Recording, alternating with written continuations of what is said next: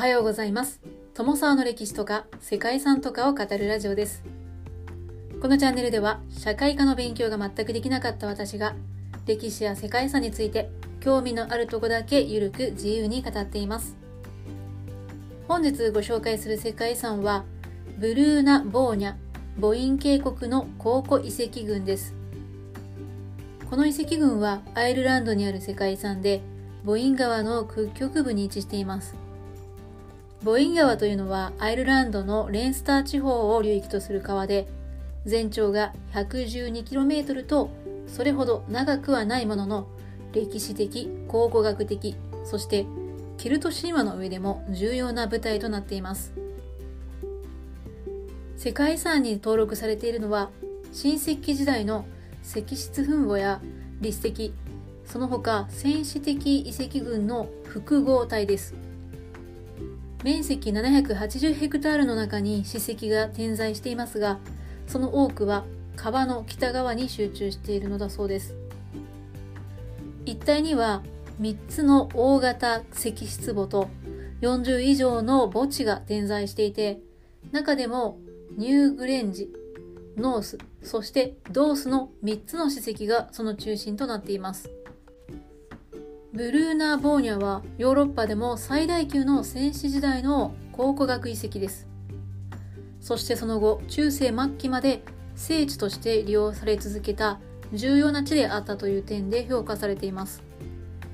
また遺跡に残されている渦巻き模様などこの場所で確立した芸術というのが今でもケルト文化に影響を与えているという点でも重要なのだそうです。ということで本日はアイルランドにある世界遺産ブルーナ・ボーニャ母音渓谷の考古遺跡群をご紹介したいと思います。この番組はコーヒー沼で泥遊びパーソナリティ翔平さんを応援しています。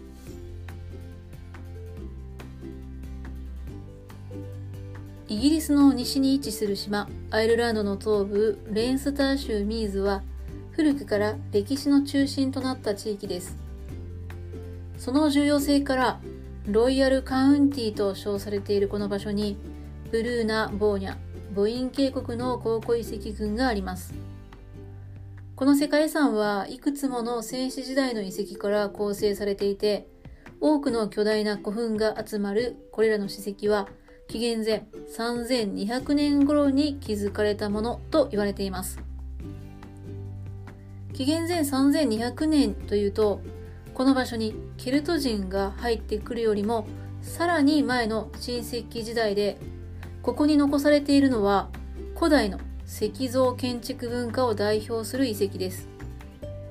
そしてこの時代以降この地域はアイルランドの歴史上重要な土地となってきました。ただどのような民族が作ったのかといったことはまだ解明されていないそうで謎に包まれたままです。後にこの地に入ったケルト人の神話によるとニューグレンジはダグザ神が作ったもので女神トゥアサ・デ・ダナンの家ともされているそうです。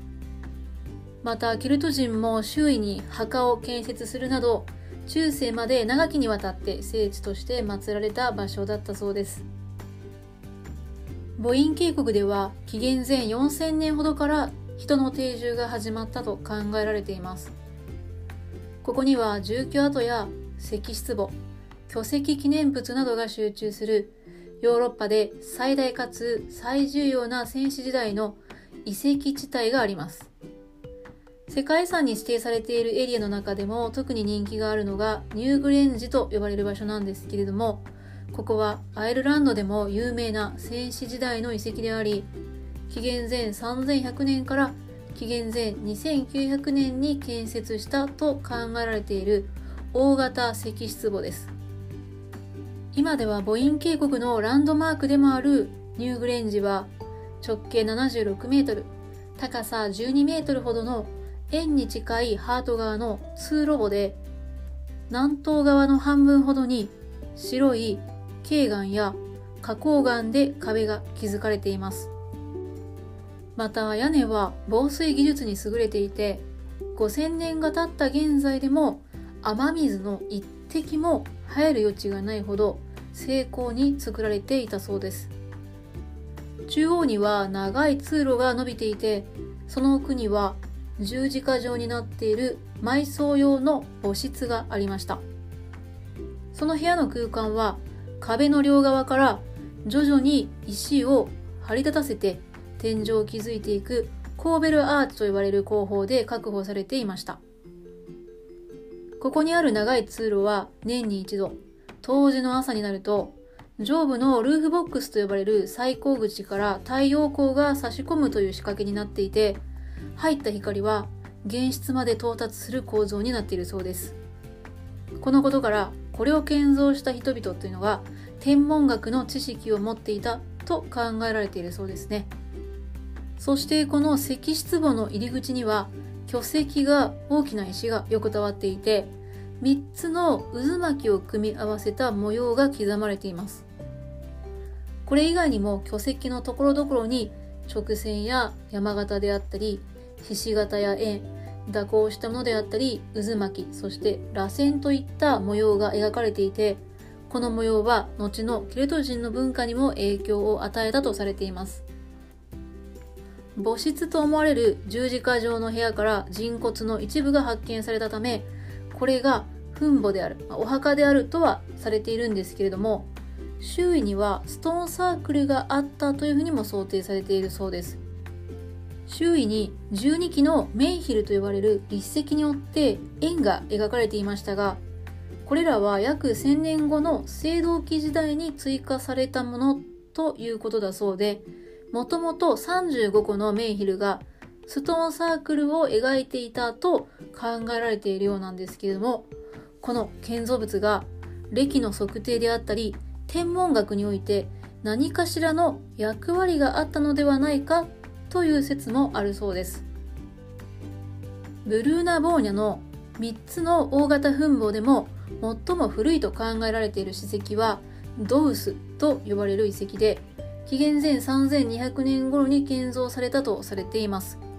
ドースは直径85メートル、高さは15メートルほどの、これも通路墓で、ニューグレンジングの北東約 2km の場所に位置しています。西側に2つの通路があって、ドウスノース、ドウスサウスという2つの原質に通じています。原質というのは死者を埋葬する墓室のことを言います。約18メートルの通路の先にあるのがドウスノースで、十字架の原質の壁には様々な模様が描かれています。天井は壁の間に長い石を渡したリンテルという構造で作られていて、ニューグレンジのようなコーベルアーチは見られないようです。ドースサウスはドースノースよりも小規模なんですけれども、石は同じく模様で飾られています。そして11月から2月の夕方になると、ドースサウスの通路に太陽が入り込んで、当時の日の夕方には中央の石を照らす、そういった構造になっているそうですね。3つの大型石室墓の中では規模が小さく、観光客もあまり訪れることはないそうです。十字架の石室がある内部までは入ることができないんですけれども近くを見学するということは許されているそうです。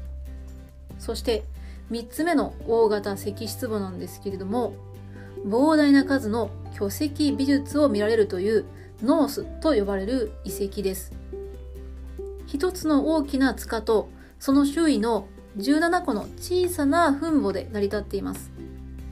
ノースは遺跡群の中で最大の通路墓となっていて、内部には東西に走る2本の通路があって、これが内部でつながることはなく、それぞれの通路の奥に石室があるという、まあ、そんな特徴を持っているそうです。東側の通路はニューグレンジに見られるような十字型の部屋に通じていて、そこには3つのへこみと水盤石があって死者の仮装された遺骨というのが収められていたそうです。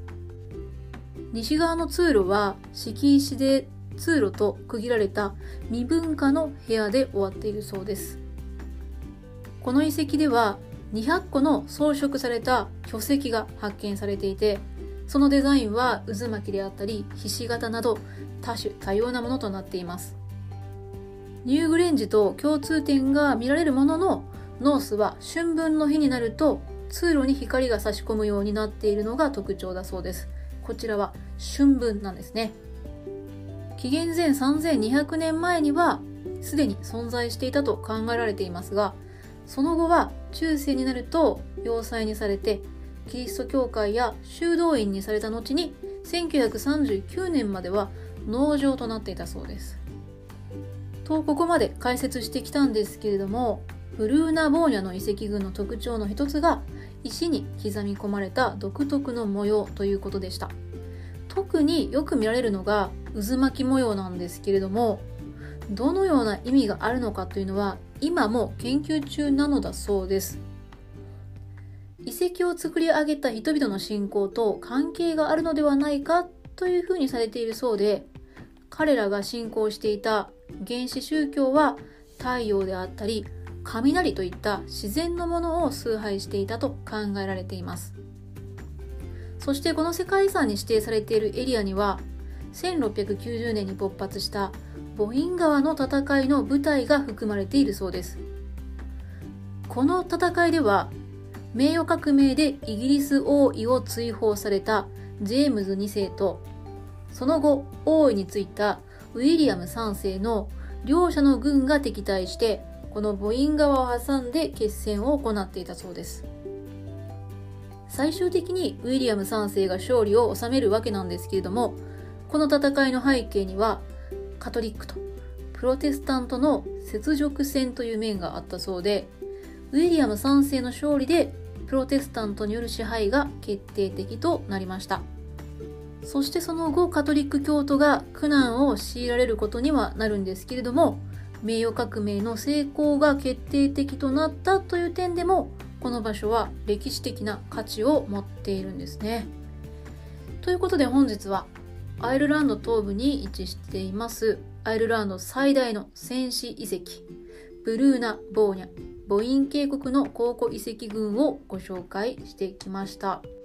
はい、遺跡時代は戦死時代のものでその当時の歴史というのが価値を評価されているわけですけれどもこの場所自体はアイルランドにとって非常に歴史の深い場所ということのようです。